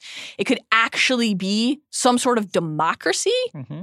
as you've talked about at length many times before, there's precedent for elections of some Yes, sort. it exists in kind of smaller, much smaller scale, basic uh, structures, but it, it exists in the Night's Watch and the Kingsmoot and various other places. That feels like the right conclusion to me. But if there is a throne, who's on it? Ugh, Is it Jon and Dany Jon, Jon and? Dany, Jon and Dany Colt ruler, or their child with some combination of like Sansa, Tyrion, Jaime, Davos as like the regent ruling in their name until they're old enough to take it over. I agree with your take, and you've been on this corner for a while, that the wheel's going to get broken. There's not going to be a throne after this. You don't go through all of this and be like, okay, let's just run it back and do it how we've been doing it all these years Right. there has to be systematic change. And really, what better time than after the slate is nearly wiped clean by this existential foe? I think you're right about that. No matter what, if there's a throne, if there isn't, who's leading and where, there's got to be time for fucking, folks. Mm, yeah. Number seven, who's got Pound bone? town.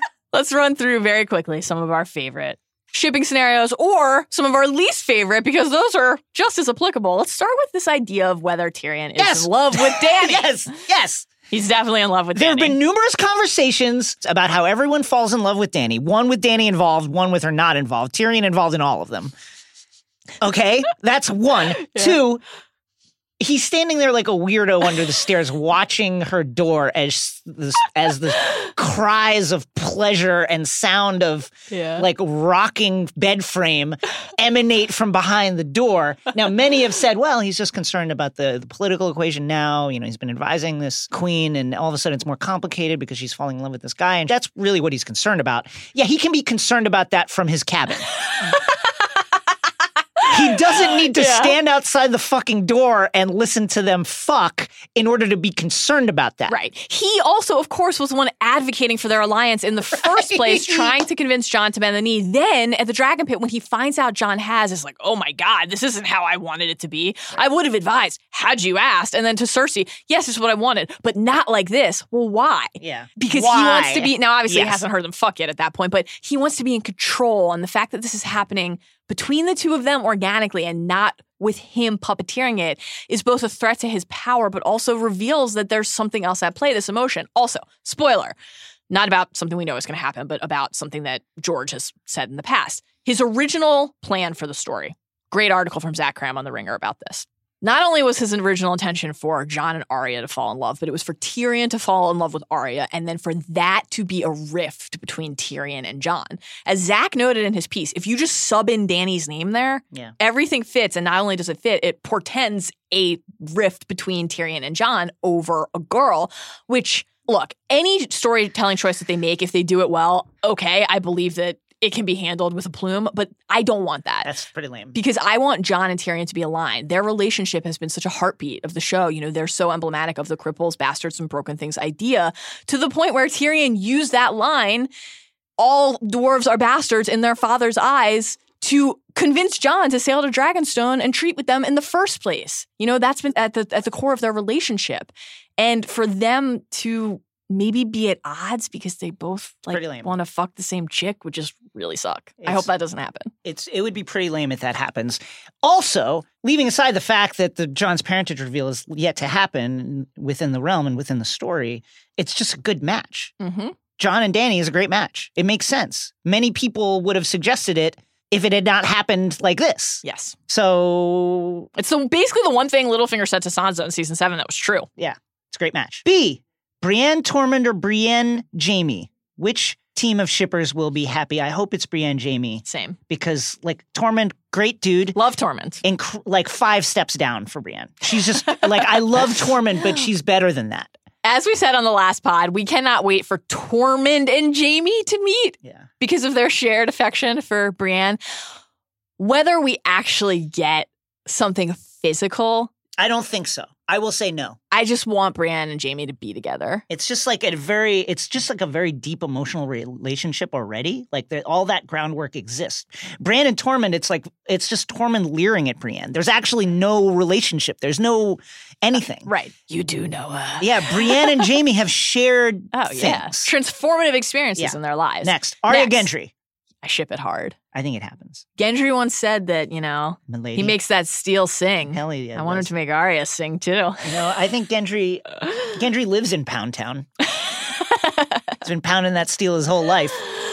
Oh boy, it is going to be tough if he has to tell Arya that he fucked Melisandre. And then, Well, yummy, never been with a woman. Uh, yeah, again, I just think it's one of those things that's like they barely fucked if you watch it again. And I have. Same. They really barely fuck. I don't even think it goes in. Oh she just no. she, no, no, no, no, no. she No. rides him for two seconds, then jumps off and puts the leeches on. It there's goes no in. it goes in, but there's no completion. Like, could you even call that sex? It's like she she gets on him. There's You're like pulling the just the tip pump- card on It's basically just the tip. she jumps on it's two pumps and then she drops the leeches on. That's not like I it's it's sex in the most basic definition of the term, but it's not in any way satisfying or anything that you would need to like really talk about in terms of I don't like know. going She forward. was skinning that stag for a little while there. Again, he was a virgin, which is ridiculous. so I hope that that ah, happens. Cannot wait for Arya and Gendry to be reunited. Obviously, for Arya to tap back into her, her humanity. One of our favorite exchanges was it's not their final scene together. The final scene is is his capture, but their farewell, which comes before that, when he explains that he's going to stay with the Brotherhood because they're a family, and she says, "I could be Yeah. your family." Uh, agonizing. next, will Davos remember he has a wife? No. next. Who's going to wind up with sex god Pod's rod? Oh, I like the idea of Pod and Sansa. Jesus. Yeah. I think they'd be great together. Though I also, a lot of people out there are very, very invested in the Sansa Tyrion reunion. And maybe this is one way I that think- Tyrion can stop obsessing over Dany. I think Sansa Tyrion, leaving aside whatever their emotions are about it, I think it makes the most sense vis a vis bringing peace to the realm. Mhm. You just say, hey, you guys got to do this, and whatever you do on the side is your own business.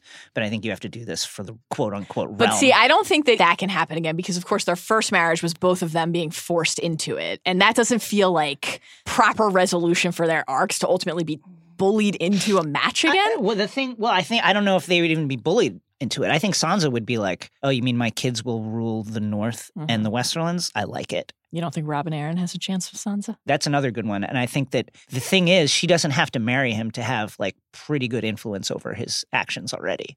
Right. Petyr's gone. The little, yeah, she would just be stepping into the Littlefinger role there, Yeah, which so- is simultaneously fitting and slightly terrifying. So I think you you can really lay out a roadmap where Sansa is- has a path to being one of the most powerful people in the realm unofficially and officially. interesting. Yeah. I still think she and Pod should hook up. I, I like that too because like Pod would clearly be the junior member of that relationship. Yeah.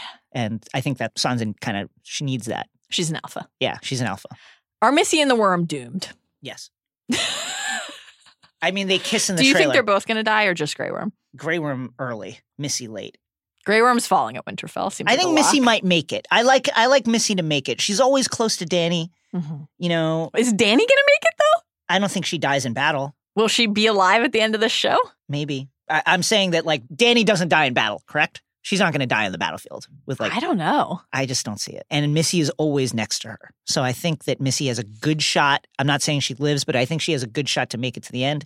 My dude Grey Worm, I think if I see guy. him past episode three, four, I will be shocked. Yeah, I think we say goodbye to him in the Battle of Winterfell. What about Bronn? No sign of Bronn in any season eight promotional material. Keeps asking for his girl, keeps asking for his castle. Jaime promised him a better He's one. He's always in contract negotiations and it's never, he's always making demands and he's always getting shined on. You got to get it in writing, my guy. I don't think he does. I mean, it's like a little late in the game now. There's so much to do to get it. All we have to do is defeat the Night King. And after that, Cersei and the Golden Company with whatever ragtag army we have left. I think it's a long shot. If he's alive at the end of this, which again I doubt, Yeah. if he doesn't get it, I mean, just go on a killing spree at that point. He feels like a survivor to me. I feel like people like Bronn, Hot Pie, Hottie! they're gonna last. I hope he gets his castle. I wish Tyene were still around so oh that they could. God. Throw hook him up. up. Throw him up. Finally, will Euron stick his finger? This is wild that you In think it hasn't happened. will we see it happen? I don't think I don't think we'll see it happen, but it's I think it's happened. I think he did it. well, oh, we're forgetting the best ship of all, Qyburn Guy in the hand. and the hand. Oh yeah, that has happened too. Uh, you're gonna, They burned it, so is he gonna get another may one? I, may I keep this for my research? This I want to um, do some run some tests on it. Jaw strength, grip. What if the mirror to Tywin entering King's Landing and sacking the city because they thought it was a friend is Qyburn letting in the Night King's forces just so that he can use a you know zombie that is hand a to jack off? I gotta say, one thing that I think no one's expecting that I don't know how they would do, and it sounds stupid to even say it out loud, but I wouldn't put it past Cersei. Her trying to cut a deal with the Night King. I'm not saying he'd be amenable or even that it would work, but I could see her exploring it, oh, going, yeah. "Is there something that he wants that we can do?" hmm I mean, that would be the height of her arrogance. Yes. The culmination of her entire It would be. It would be very I'm much in smart line. enough to pull this it would off. be very much in line with her character to try that. Do you think the Night King likes Dornish Reds? No, I don't know what Cersei has to offer. not eating or drinking. Well, friends, previews are a ladder. That's what we keep telling Isaac Lee and Zach Kram, our indispensable producer and researcher. We hope that you had as much fun as we did today, that you're as excited as we are for the season eight premiere, and to continue this journey with us, and that you'll join us again next week for our episode on the season eight premiere. Reminder please join us live on Twitter on Sunday night for Talk Yeah. of Thrones. Till then, remember, season eight is coming.